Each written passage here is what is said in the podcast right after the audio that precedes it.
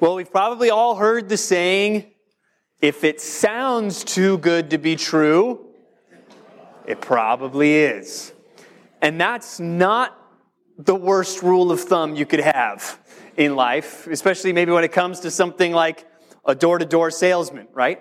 Now, a lot of them, they're just uh, doing honest work, trying to earn a living and, and selling you something. But if you find somebody comes to your door and you find yourself thinking, oh my goodness, it's my lucky day. How can these things be? You might want to slow down a little bit. I remember one particular day somebody came to my door and they were trying to sell meat. And I was particularly low hanging fruit for this person because I had just bought a new grill, right? And I am thinking, this is my lucky day. This is a sign. This is amazing. And they're offering all of this meat at an unbelievable price. And as I'm thinking about all this, I see the facial expression on my wife. And I realize, oh, yeah. And so I say, okay, well, th- let me think about it. That's, my, that's one of my favorite, when somebody's being a little too pushy selling something, that's one of my favorite. Let me think about it. And you, can you give me your card? And so they give me the card and they're off. And so then we talk more about it, and I go to the website listed on the card. There, there's nothing there. I, I Google the name of the company, and all the things I see are, oh, scam, scam, scam, right? A good reminder that if it sounds too good to be true, it probably is. And we probably all have some kind of experience in life where somebody was telling us something and, and it sounded good, but we were like, ah, I don't, I don't know. And then we realized, no, that's, that's not legitimate. What they're trying to sell to me. Well, today we're going to open up our Bibles and we're going to look at some things that Jesus says that are pretty amazing. They're going to be things that your first reaction might be to revert to that impulse that works well in other things in life. If it sounds too good to be true, it probably is. But while that might work for door to door salesmen, it doesn't work with the words of Jesus Christ. And so we want to look at this and even this passage that we're going to look at this morning, are we going to see some things that it's possible for people to take what Jesus says and abuse these claims that Jesus is making or twist them to kind of suit our own purposes? Yes, I think it's very possible. But that's not my biggest concern for the people right here in this room today.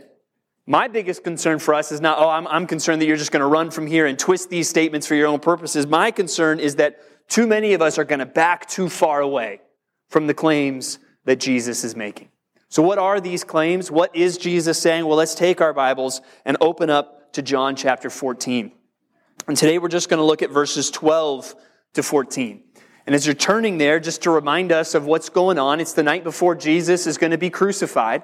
And now Judas has left. It's just Jesus and the 11 disciples there. And Jesus he knows this is kind of a disturbing night for them. He's told them he's leaving them. He's told them somebody is going to betray him, right? So he is trying to now give them peace. As it says in verse 1, let not your hearts be troubled. And he's trying to prepare them for this time in between uh, his first and second comings, really, when Jesus will not be present and they will be waiting for him to return, a time in which we are all still living. And so now he gets to these important words in verses 12 to 14. Follow along as I read them. Truly, truly, I say to you, whoever believes in me will also do the works that I do. And greater works than these will he do, because I am going to the Father. Whatever you ask in my name, this I will do, that the Father may be glorified in the Son. If you ask me anything in my name, I will do it. See how those are some amazing claims that Jesus is making? And what we want to do is realize hey, this is Jesus talking to me. And I want to understand and believe and embrace what he is saying. And let's start kind of with the first amazing claim that we see there in verse 12, where he says that whoever believes in him will do the works that he does. And there's more, greater works than these will he do, because I am going to the Father. Now, when we read that and we think at all about Jesus and the works that he is doing, probably one of the first things that's going to pop into our minds is the miraculous signs that Jesus did. And even we think, well, these disciples that go on and in Acts, we see the church doing all kinds of amazing and miraculous things. But I think if you really look at this passage, I don't think miraculous signs is the main thing that Jesus has in mind here. And just for a couple reasons. One, Jesus makes clear, I'm not just talking to the 12 disciples, the beginning of verse, verse 12, whoever believes in me. And even though you know, hey, gift, spiritual gifts and sign gifts is one thing, you know, Christians love to still kind of debate about. One thing we should all see from Scripture is clearly, even later in the New Testament, teaches those gifts are not necessarily for every believer. Certain believers will have this gift, but not necessarily everyone. And Jesus saying, I'm talking about everyone who believes in me. And the bigger reason why I don't think he's mainly talking about miraculous signs here is the fact that Jesus says they are going to do greater works than he will do. Well, even let's look at the book of Acts. Do we see, when it comes to miraculous signs, the early church doing greater things than Jesus did? I would argue, no, we don't. We see them doing things kind of on par with what Jesus did. They're doing similar miraculous signs to him, but Jesus rose Lazarus from the dead. And while we see in the early church people get raised from the dead, are they doing something that is greater than what Jesus is doing? I don't, I don't think so. And so as we think about that, what is it saying? And so what I want to ask is let's think about the book of Acts and let's consider what is greater what do we see going on that is greater after Jesus has left than what's going on while Jesus is still here? What's greater? And let's just think about it this way. Uh, number one, how many people are faithfully following Jesus Christ when he dies? Not many, right? I mean, he's talking to 11 guys that by the end of the night are going to have all fled for the hills. And, and while, and there's a few people standing there faithfully at the foot of the cross, but not many. And even when the book of Acts begins, what do we see? We see 120 people in a room, even most of them still kind of seemingly concerned and in hiding, right? Well, what do we see by the end of the book of Acts? How many people are faithfully following Jesus Christ? Thousands upon thousands of people. Even the day of Pentecost itself, Peter preaches and 3,000 people turn from their sins, put their faith in Christ, and are baptized right there that day. Eh, by Acts chapter 17, even though they're, they're in, you know, multiple countries away from Israel, they're being accused. These people have come and they have turned the world upside down, right? That's what we see going on in the book of Acts. And so, point number one this morning, as we think through how do we respond to this, want you to write this down. What you need to do is increase your faith in the God who has changed the world. Increase your faith in the God who has changed the world. Because we actually have a benefit as we look at John 14, 12, that we not only have the promise that Jesus is making, we have 2,000 years of Jesus keeping that promise. We have seen the greater things that he is talking about. We have a record of it in the book of Acts, but we are a living testament to the greater works, right? We've got more people right here in this room right now than when the early church started. People following Jesus Christ. And Jesus said, Hey, you're going to be my witnesses in Judea, Samaria, and to the ends of the earth. Well, you don't get much more to the ends of the earth from Jerusalem than Idaho, right? Here we are. Jesus' words have come true. So he has said them. He has proved them. The question is, will you believe these words that Jesus is saying? God can do great things. God has done great things. We sing about it. The question is, do you believe it? The power of God is incredible, but how is our faith doing? I mean, consider what was one of Jesus' most common rebukes of his disciples. O you of little what? Faith. Often he was calling them out for their failure to believe what he says, and he tries to teach them things like he says, Hey, if you have faith, you're going to say to this mountain, be thrown into the sea, and it's going to happen, right? Everything is going to be possible for someone who believes. And even that, I think what Jesus is saying, he's trying to really get them focused on the mission that he's going to give them. I think that's the focus of the greater works that he is talking about. Because if you notice, we don't have any record in the book of Acts or throughout church history of one of the apostles or a Christian throwing a mountain into the ocean. But what we do have is tons of records of amazing things happen for God's glory, works of revival, people getting saved and putting their faith in Christ. We need to believe that.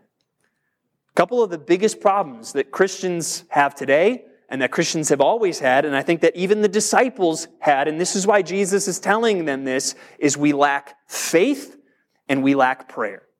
And really, we're going to see in this passage, he talks about both of those things, and you can't separate the two. They go hand in hand. And even Jesus tells a story in Luke chapter 18 I'll summarize it for you, but it's maybe a familiar story to some of you. It's a, the story of the persistent widow. And this widow keeps going before this judge, kind of pleading for justice in this case that she has. And she is so persistent that eventually the judge says, Man, I don't care about this case. And even kind of like, I'm not even a good guy, but I'm going to give this widow what she's asking for so she'll stop bugging me, right? That's kind of the story that Jesus tells, and he says, that's how you should be praying. He says in verse 6, he says, Hear what the unrighteous judge says. And will not God give justice to his elect who cry to him day and night? Will he delay long over them? I tell you, he will give them, he will give justice to them speedily. Nevertheless, when the Son of Man comes, will he find faith on earth.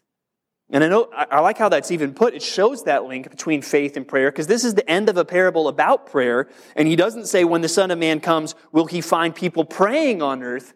He says, will he find faith on earth? When, when Jesus comes back and, and to get Christians in Compass Bible Church Treasure Valley, we're, we're going to meet Jesus in the clouds. Will he find faith in our hearts? We talked a lot recently about this project we're doing called Taking Ground, right? Where we would love to not be meeting at a school every Sunday, and we'd love to have a place where we could do something any day of the week, a 24 7 facility for making disciples. And kind of when we launched that and made a video to kind of pitch that idea, right? We talked about, hey, what comes to your mind when you think of Salt Lake City? Obviously, Mormonism. Or what comes to mind when you think of Mecca, Islam? What comes to mind when you think of the Vatican, Catholicism. Well, what if when people heard about the Treasure Valley, they thought about Jesus? And we start thinking, ah, well, whatever. Really? Our God has said, truly, truly, I say to you, whoever believes in me is going to do the things that I do, and greater things will he do? Uh, the question is, Jesus is coming back. Will he find faith? Will he find people that will say to this mountain, be thrown into the sea. And it's going to happen because they believe. And even as we end this service today with baptisms, it's going to be an incredible opportunity. Are we going to let that stoke the desire in our hearts to look and believe that God can do even more than that? Are we going to look at this church and be like, whoa, I'm shocked. We've survived two years, even in the middle of a pandemic. Are we going to say, of course, because that's what God does. And He is going to do greater things. Where is our faith? And when I ask that, where is our faith? You know what the best way to tell that is going to be? It's not going to be some feeling that you feel right now, it's going to be your prayers. And that's where Jesus goes to in the next two verses. Let's look at them again, verses 13 and 14. He says, Whatever you ask in my name, this I will do that the Father may be glorified in the Son. If you ask me anything in my name, I will do it. Now, obviously, those verses start to raise a lot of questions.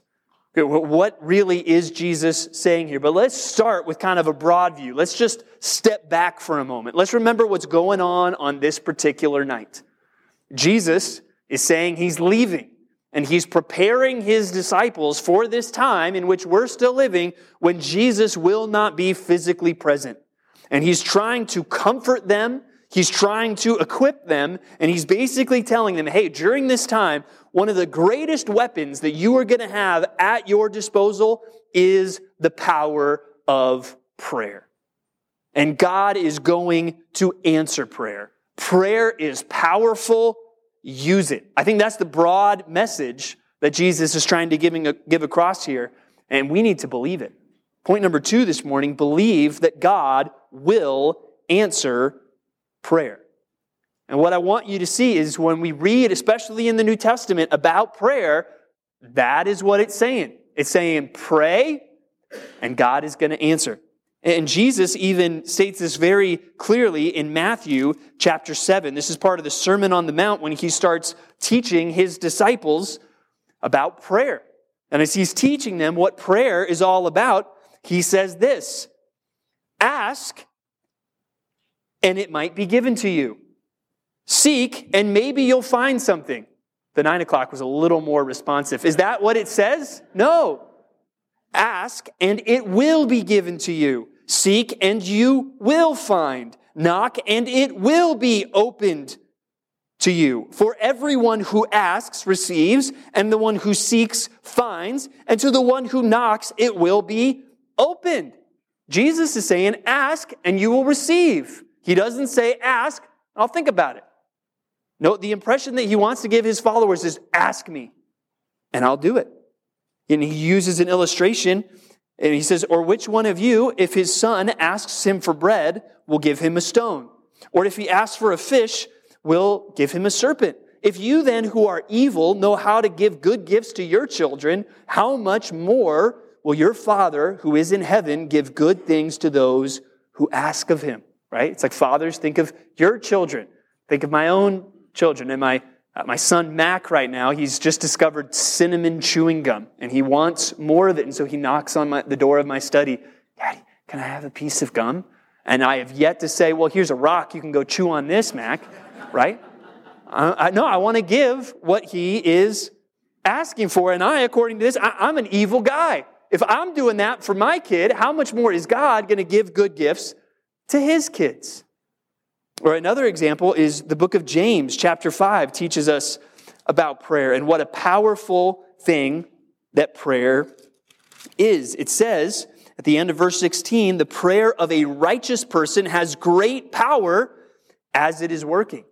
And then it gives an example. It says, Elijah was a man with a nature like ours. It's saying, hey, Elijah, he was just a guy. He, wasn't Jesus even. He wasn't the Son of God in the flesh. He was just a guy, just like you and me. And he prayed fervently that it might not rain. And for three years and six months, it did not rain on the earth. Then he prayed again, and heaven gave rain, and the earth bore its fruit. What is the Bible saying? Hey, prayer is powerful. Elijah, he was a guy just like us, but he prayed fervently God did something. And when you pray, you can expect that God is going to do something. What we need to start, even as we approach these two verses in John 14, by correcting some things that we're often tempted to think. We need to start thinking according to what Jesus says, and we need to think of answered prayer as the rule, not the exception. Often, according to our flesh, we're tempted to get it the other way around. Answered prayer is the exception rather than the rule. No, everything we see in the New Testament gives us the impression it's the rule, not the exception. And Jesus, obviously, in our passage in John 14, when we start to say, well, what, is, what does this mean? What is he talking about? One thing he repeats in both verses is this prayer is in Jesus' name. We're going to talk about a few things that that means and that we should think about. But the first thing should be, hey, when I pray in Jesus' name, God is going to answer. One of the books recommended on the back of your worksheet today is The Power of Prayer by R.A. Torrey, who is the president of the Moody Bible Institute and pastor of the Moody Church there in Chicago. And he talks about this idea of praying in Jesus' name and saying, hey, if I go to this bank and I write a check in my own name, guess how much money they're going to give me? Zero dollars, because that's how much money I have in that bank. So my name is not going to get me anywhere. But when so and so from this church says, Man, I'm excited about what God is doing through the Moody Bible Institute, here's $5,000, writes the check, signs their name, and I take that to that bank, well, I'm going to get those dollars because it's in His name. And when we pray in Jesus' name, now we now have access to the bank of heaven and all the riches of God because we're going in Jesus' name. Because if it was your name on the check or my name on the check, guess how many dollars I've got in that bank? Zero. But in the name of Jesus, I've got access to the treasures of heaven. The first thing we should think of when we pray in Jesus' name should be that aspect. I have access to the bank. I can go boldly and ask God, and He is going to answer prayer. And even, I hope we start to see how our mindset needs to change. And when we come across a verse like John 14, 14, and we read, If you ask me anything in my name, I will do it. Our first response should not be, I don't know about that.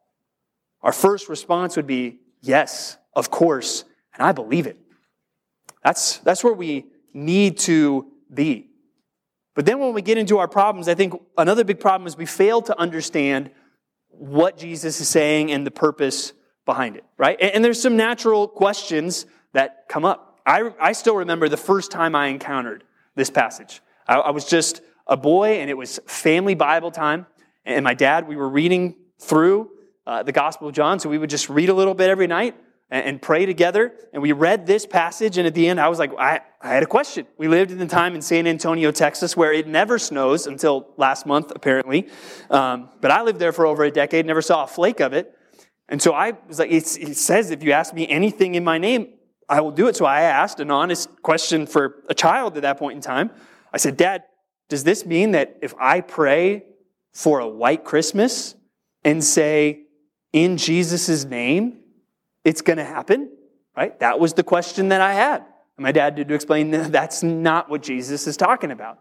And that's obviously a very simplistic question from a child, but we probably have a lot of questions like that. Uh, maybe more sophisticated, but well, wait, if I pray this in Jesus' name, it's going to happen.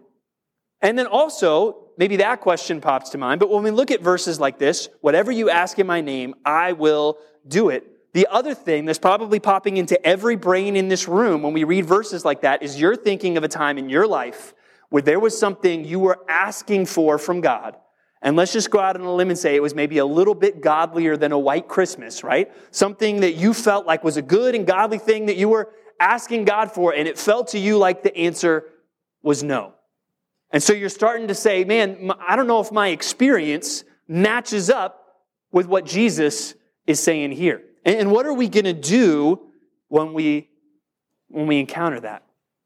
Well, back at our sending church for several years, my, the main focus of my ministry is I was the worship pastor. That was what I was focused on worship in the main service and throughout all the ministries of the church. And one responsibility that came with that pos- specific position was I was also overseeing all of the tech at the church.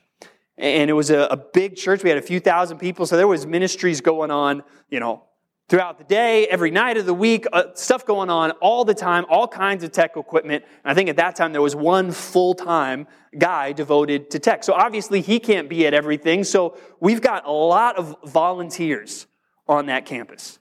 A lot of people, you know, spinning knobs, turning up dials, right? Doing all of these things. And so often we would get questions from those tech volunteers. They would come to me or they would come to the tech director and they would basically say, it's not working, right? That, that was the gist of what they would say. And what we found was most of the time, maybe nine times out of 10, right? It wasn't working. The actual problem was user error.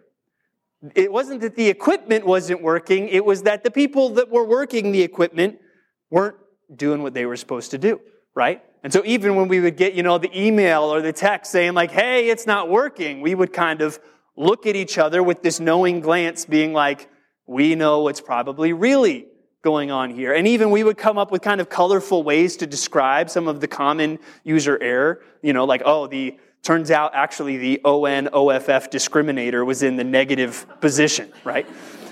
It wasn't turned on, right? Or we would say things like, oh, there was apparently there was an air gap in the system, right? Something was not plugged in, right? So it wasn't that it wasn't working, it wasn't set up or it wasn't being used properly. And we realized one of our biggest jobs, as me as the worship pastor and him the, as the tech director, we had to be training up these volunteers more so that when they encountered a problem, their first thought wasn't, it's not working. Their first thought was, well, I need to check this and, and this, and I need to make sure it's being used the right way. And I think it's very similar when we come to a passage like this. Because it's so easy for us to look at that and say, it's not working, right? Because I've prayed things that I thought I was praying in Jesus' name and he didn't answer. So it's not working. And instead, maybe with a little bit of humility to say, you know what? Maybe, just maybe, the problem isn't with the promise that Jesus made. Maybe there's something on my end. And to check our own lives and to check our own hearts. And one thing to make those tech volunteers understand these things, it took training, it took practice, it took experience. And I think for us to really be able to look at these verses and say, yes, it's going to take training, it's going to take practice and doing it and experiencing it. And we will say, yes, I believe what Jesus is saying. So, point number three this morning, I want you to practice the power of prayer. Practice the power of prayer. When we come to these verses, I don't want I don't want our reaction to be, I'm going to just kind of lean away and eh, I don't know what these verses are talking about. I want us to lean into these verses this morning. And I hope we all understand in Jesus' name is not just some magic phrase you throw at the end of your prayer to poof, make it happen. That is not what Jesus is talking about. And many times it's, well, we're not really praying in Jesus' name. It's, it's user error. And so even as we consider how do we make sense of John 13 and John 14, which seem pretty clear, whatever you ask in my name, I will do it.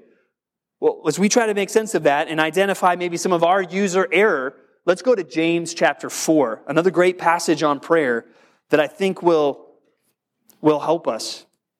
And in James chapter 4, it starts really by addressing there's some kind of division. There's, there's some kind of fighting going on in the church. And he's saying, well, a lot of it's because there's unmet desires. And what do people often do, or should they do with desires that aren't met? Prayer. And we see here in verse 2, he says, You desire and do not have, so you murder. You covet and cannot obtain, so you fight and quarrel.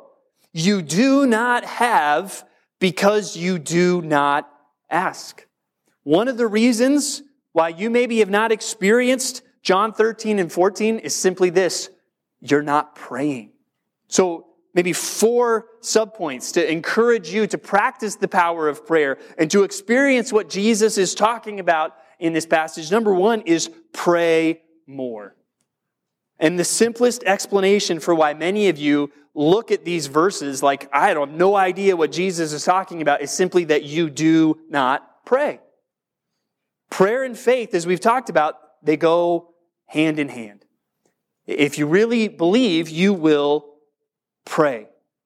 And a lot of us, the reason we're not praying even is we don't have faith. We don't have faith in God. We don't really have faith in what He says about the power of prayer. Because let's all be honest quality undistracted time in prayer with God is not easy. Our, our flesh kind of fights against that. If you have children, they fight against that, right? We all have devices in our pockets or on our wrists or on our tables that buzz and fight against that. It's going to take effort to spend time alone with God, pouring out your heart in prayer. Uh, following that pattern of Jesus. You're not going to put in that effort to focus and pray if you don't believe it's going to make a difference. We need to believe that what Jesus says repeatedly, what the rest of the New Testament says, that prayer makes a difference. And if we look at the example of Jesus, he shows us that. And he fought for that time, right? We see him early in the morning while it's still dark, rising up to spend time alone in a secret place with his father. We see him even on this same night that we're looking at in John.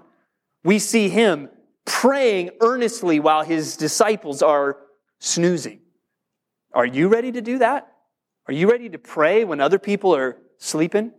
And what's going to motivate you to do that? Because you believe that that will make a difference, that, that God listens to prayer. And so I'm going to fight for that time. James goes on. He says, You do not have because you do not ask. But then he goes on in verse 3 to say, You ask, so you are praying, and you do not receive because you ask wrongly.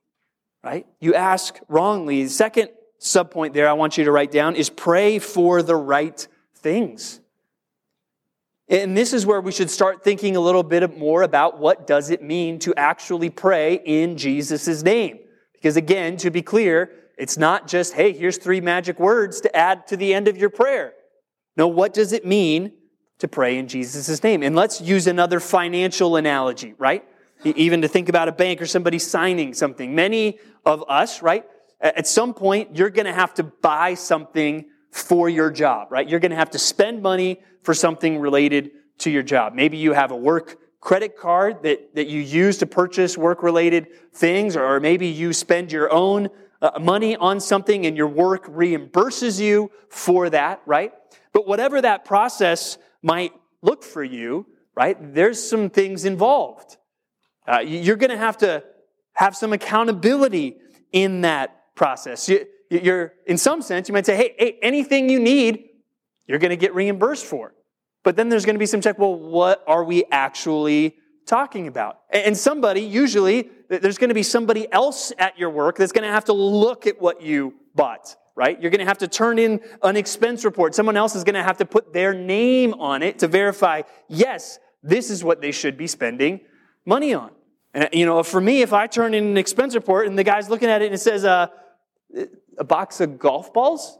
What's, what's going on there? And they're going to say, I, I hope that was a mistake and that that was not an intentional thing, right? Because that is not what we're doing here. That's not what this is about. And so as we think even about our prayers and really praying in Jesus' name, kind of use that picture. As you think of the things that you're praying for, are they things that Jesus could look at, right? Imagine Jesus is the CFO of your prayer life, right? And he's looking at the expense report and he's like, uh huh, uh huh, boom, I'm putting my name on that. This is what you should be praying for. Or is he looking at it being like, what's this? And what's this? Like, why are we praying for these things? We want to pray, ultimately, we want to pray for what Jesus would pray for. That that's what we should be aiming for. And I don't think that's something that we always do well. Even I remember going to prayer meetings as a kid. I was a pastor's kid, so if the church doors were open, I was there. Not by choice, that's just the way it was, right? So I'd get dragged to these poorly attended prayer meetings every other week. And to be honest, lots of the times the vibe was, I feel like we're spending more time for God to keep believers out of heaven than we were praying for unbelievers to get saved and go to heaven, right? We're praying for everybody's sick relative, right? Which, let me be clear, that's not a bad thing to do, but it seems like that's all that we were focused on. We're praying for these believing people, basically, oh, we want them around for longer. Instead of looking at a lost world around us and saying, God, do something, let your kingdom come.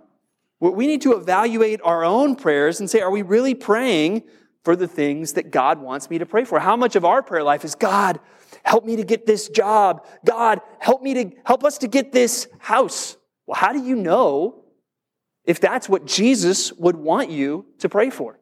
How can you know that you are praying what Jesus would pray for? Well, let's start with how Jesus taught us to pray because the disciples, they had a front row seat to the prayer life of Jesus. And they could see, well, when Jesus asks for something, it happens. And so they asked Jesus to teach them how to pray.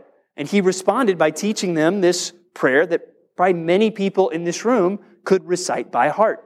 What we know as the Lord's Prayer. Our Father in heaven, hallowed be your name. Your kingdom come. Your will be done on earth as it is in heaven. Give us this day our daily bread. Forgive us our debts as we forgive our debtors. And lead us not into temptation, but deliver us from evil. Is that what your prayers sound like? Uh, notice how the first half, there's, there's six requests in that prayer, and the first half of them have nothing to do with you. It's about God, His name being honored, His kingdom advancing, His will being done. Are those the things that are really at the top of your prayer list? And, even notice when it gets to our needs, it's not, you know, these big, big things. It's just give us this day our daily bread. And notice it's not even give this, give me my daily bread. It's even then in the plural, thinking about the other people around us. The actual reality for many of us, if we're honest to admit it, is we're, pretty selfish in our prayers. And, that's probably why when we look at John 14, 13, and 14, we're like, I, don't know what that's talking about. Because we're not really praying in Jesus' name. We, the Lord's Prayer is a good place to start, but think about other passages. And this is what I would encourage you. If you're like, I haven't experienced really the power of these verses, well, let's start praying maybe for different things. And I don't think it's wrong if at times in our prayer life we're praying for something and we're saying, God, if this is your will. I don't think it's wrong to do that. I think we even kind of see Jesus do that in the garden, right?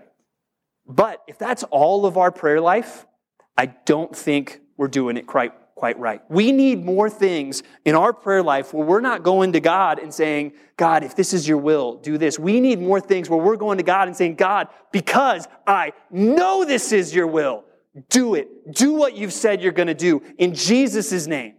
Consider verses like this James chapter 1, verse 5. If any of you lacks wisdom, let him ask God, who gives generously to all without reproach, and it will be given him. You got a tough situation in your life this week. You know what you need to do? You need to go to God and ask for wisdom. And what kind of attitude should you do that with? With faith. Going to God saying, God, this is your will. You tell me to ask you for this right here, God. Because it's your will, God, I'm calling on you to do what you've said you're going to do. That is praying in Jesus' name. Or consider Hebrews chapter 4, verse 16.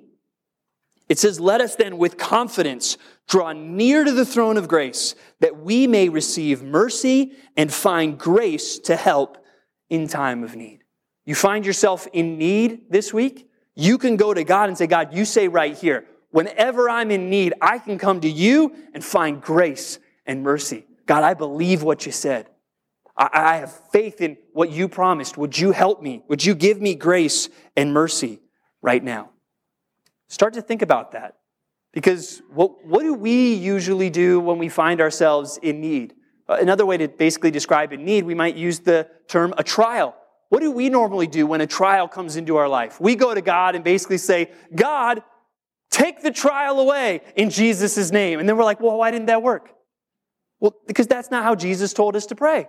In fact, earlier in James 1, before it tells you to ask for wisdom, it says, no, count it all joy when you experience trials. God is saying trials is one of my favorite tools to use to make you more like Jesus Christ.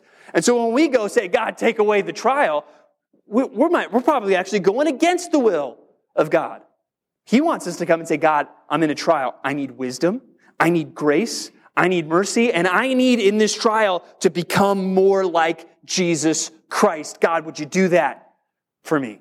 That is how more of our prayers need to be. Not God, if it's your will, but more God, because I know this is your will. And He hasn't left us shooting blindly, taking shots in the dark to figure out what that is. He has told us.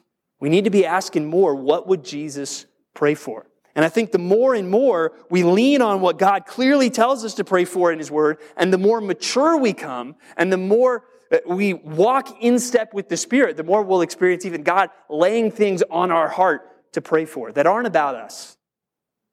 And really, that's kind of the next thing is it, it shouldn't be about us. It goes on in James 4 to say, You ask and you do not receive because you ask wrongly to spend it on your passions. Prayer shouldn't be about us, it should be about God and His glory. Third kind of practical point there on practicing the power of prayer. Pray with the right goals. Pray with the right goals. It should not be about us. It should not be just about our comfort. Even again in John 14, as he says this, he says, Whatever you ask in my name, this I will do, that the Father may be glorified in the Son. That should be the why behind our prayers, that God may be glorified. Prayer is not something that Walt Disney created. This is not wishing upon a star so that all your dreams may come true. No, the first thing Jesus says to pray is, Hallowed be your name. That the, the driving focus of our prayers is God, I want to see you be glorified. And if we're looking at Jesus as the example of somebody that, man, when they prayed, it happened. Look, his prayers are obsessed with the glory of God. Is that what your prayers are all about? And that's where sometimes we might even be praying for something that feels good and godly, maybe even the salvation of another person. But if we're honest with ourselves, we're praying for that person and it's more about us because I personally would like to see that person saved. And it's not even about God. I want to see you glorified. I want to see you get the honor that is due your name. Our prayer it needs to be more on the right goals.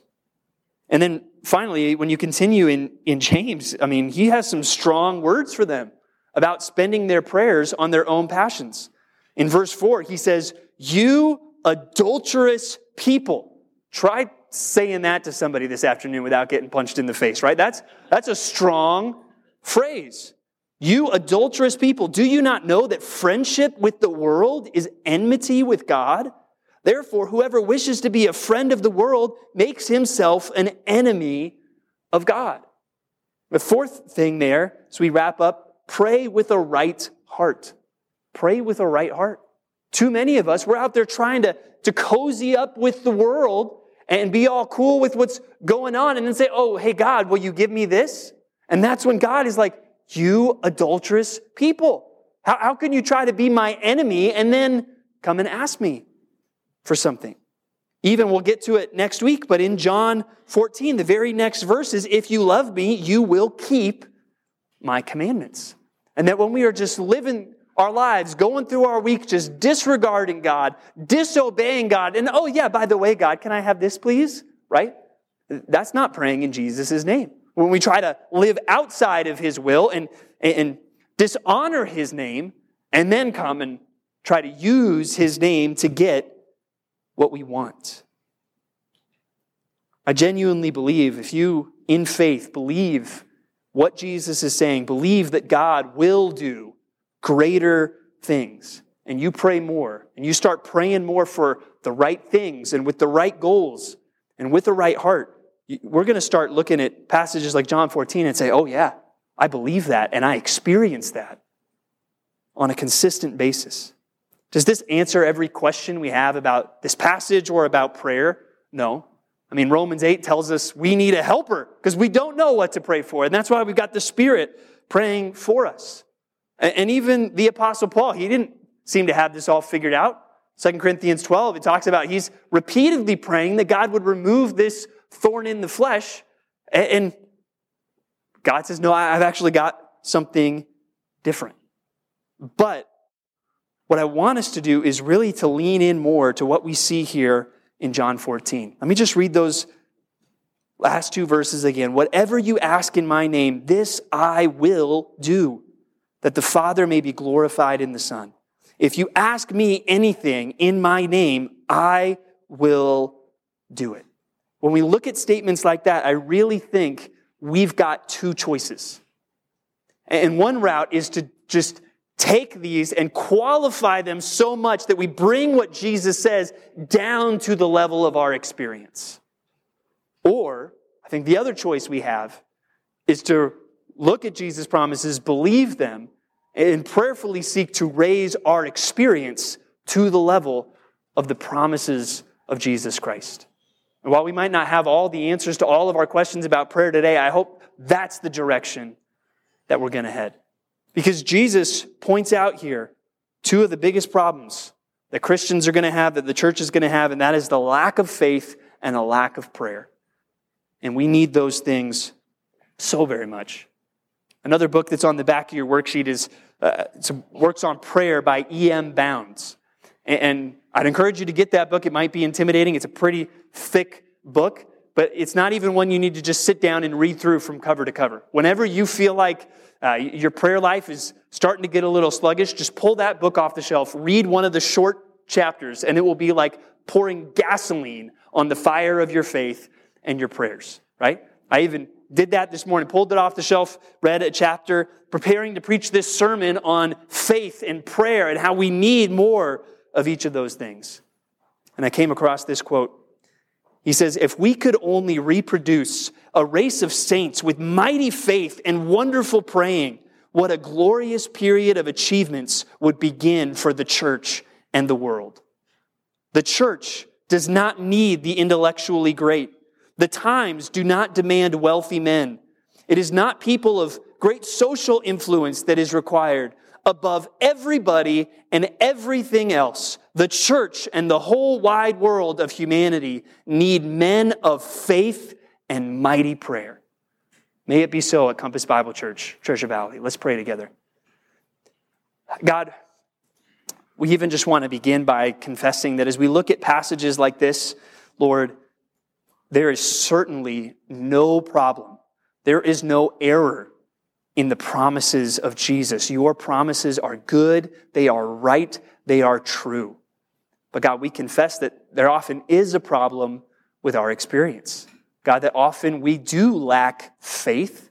Often, God, our, prayer life is non existent. Lord, and even when we do pray, God, it's really more about us than it is about you. And we're praying for the wrong things in the wrong ways. So, God, we pray that you would transform us. God, I pray that you would raise our experience to the level of these statements that Jesus makes. God, that we would see you do greater things, that we would experience asking you in your name and seeing you do what we ask, God. So I pray that you would work in us, that you would fill this church with people full of faith and full of prayer, God, people that are really living in the name of Jesus Christ, and that we would see you do more with that than we could ask, more than we could imagine, and that you would do it for the glory of your name. And we pray all of this in the name of Jesus. Amen.